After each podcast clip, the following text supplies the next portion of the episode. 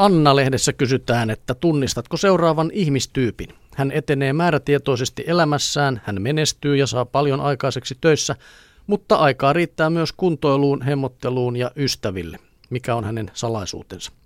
Kun menestyjiä on tutkittu, lahjakkuutta tärkeämpi ominaisuus on usein tahdonvoima. Menestyjät asettavat itselleen päämääriä ja hakeutuvat niitä kohti perään antamattomasti.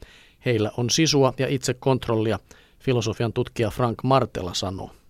Tiedetään, että ne ihmiset, joilla on eniten tahdonvoimaa, käyttävät sitä kaikkein vähiten arjessaan. He käyttävät kyllä tahdonvoimaa, mutta lähinnä ennakointiin ja suunnitteluun. Käytännössä tämä tarkoittaa esimerkiksi sitä, että jos haluat mennä huomenna jumppaan, pakkaa jumppakassisi valmiiksi jo tänä iltana. Kun olet tehnyt itsellesi lähtemisen helpoksi, houkutus jättää jumppa väliin on pienempi. Pelkkä kontrolli ei kuitenkaan riitä, tavoitteeseen pääsee paremmin, jos osaa olla lempeä itselleen. Jos esimerkiksi myöhästyy deadlineista, itseään ei kannata alkaa sättiä. Paljon tehokkaampaa on, kun antaa itselleen heti anteeksi ja alkaa sitten miettiä, mikä meni vikaan. Sättiminen johtaa vain negatiiviseen mielentilaan, jolloin arviointikyky heikkenee eikä järkevää tilanneanalyysiä enää synny. Siis hallitse mielesi, jätä surkutteluja, siirry eteenpäin huonoista fiiliksistä.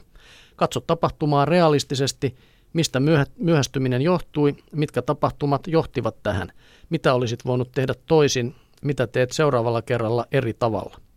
Vaikka harva meistä haaveilee huippuurasta, voi menestyjien kokemuksia hyödyntää ihan tavallisessakin työssä. Ja tässä pari Frank Martellan vinkkiä.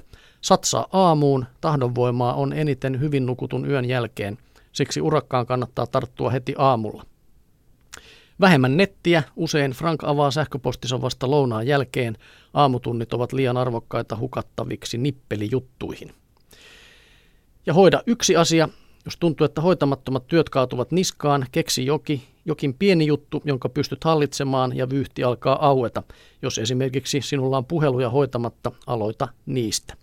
Ja karsi valintoja, jokainen valintatilanne verottaa voimia ja vie palan tahdon voimaamme. Jo ennen työpäivän alkua olemme tehneet kymmeniä päätöksiä, mitä syön aamupalaksi, millä menopelillä menen töihin. Jotta energia riittäisi vielä tärkeisiin päätöksiin, valintatilanteita kannattaa karsia.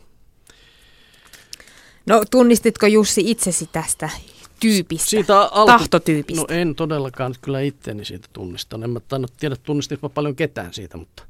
No mä ainakin kritisoin tota, että aamulla pitäisi tehdä tärkeät päätökset. Mä oon ainakin semmoisessa koomassa tuolla. Turussa, että se on vaan semmoinen opeteltu rutiini, jonka voimalla mä sinne junaan istahdan ja sen jälkeen vasta rupeaa käynnistymään päivä. Kyllä minäkin koomassa olisi, jos Turussa joutuisi No ei puhuta siitä. Anteeksi vaan, ei sillä ollut mitään syvempää tarkoitusta tällä. Mutta... Mä vasta opettelen turkulaisuutta. Okei. Okay. Kotiliesi kirjoittaa, että voi ei, miten hän tästä selviää. Lapsi on jo aikuinen, mutta silti tuntuu, ettei hän pärjää. Pitäisikö puuttua vai antaa hänen hoitaa itse omat sotkunsa?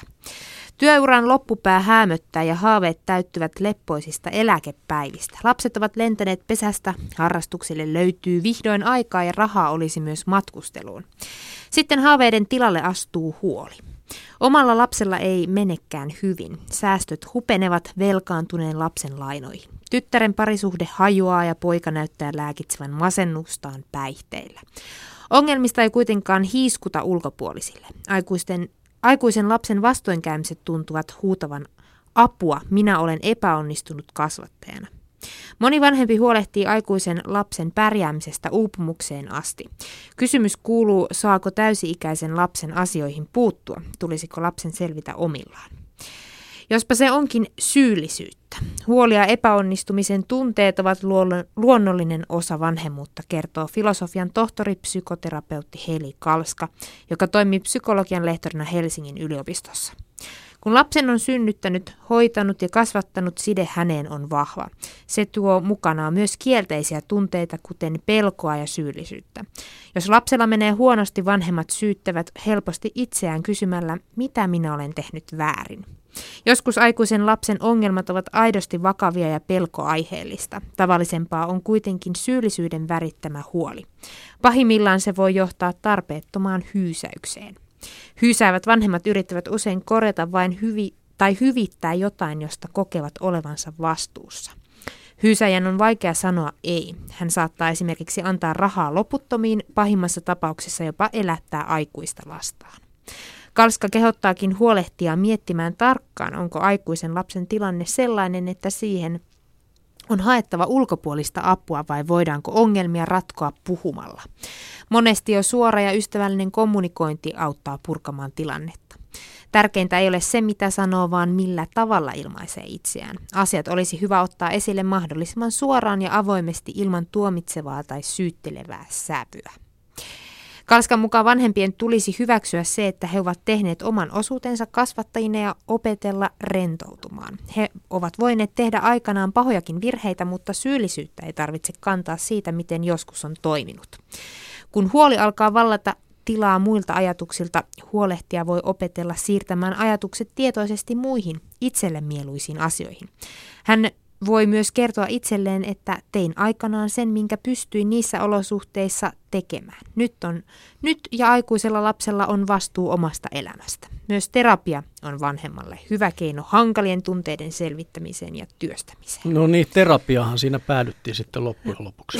Sitä se on se lasten kasvattaminen ja tekeminen, että okay. varo vaan kuule. No niin, siinä tuli mutta vinkit. Tuli tuossa sen mieleen, tuossa nyt oli aika isostakin ongelmista kysymys, mutta näin niin kuin ihan – omalta kohdalta voi sanoa, että jotenkin tuntuu, että isällä on niin kuin helpompi lopettaa se lasten hyysääminen kuin äitien. Johtuuko se sitten siitä erosta, että se on yhdeksän kuukautta asunut siellä äidin sisällä sitten se lapsi?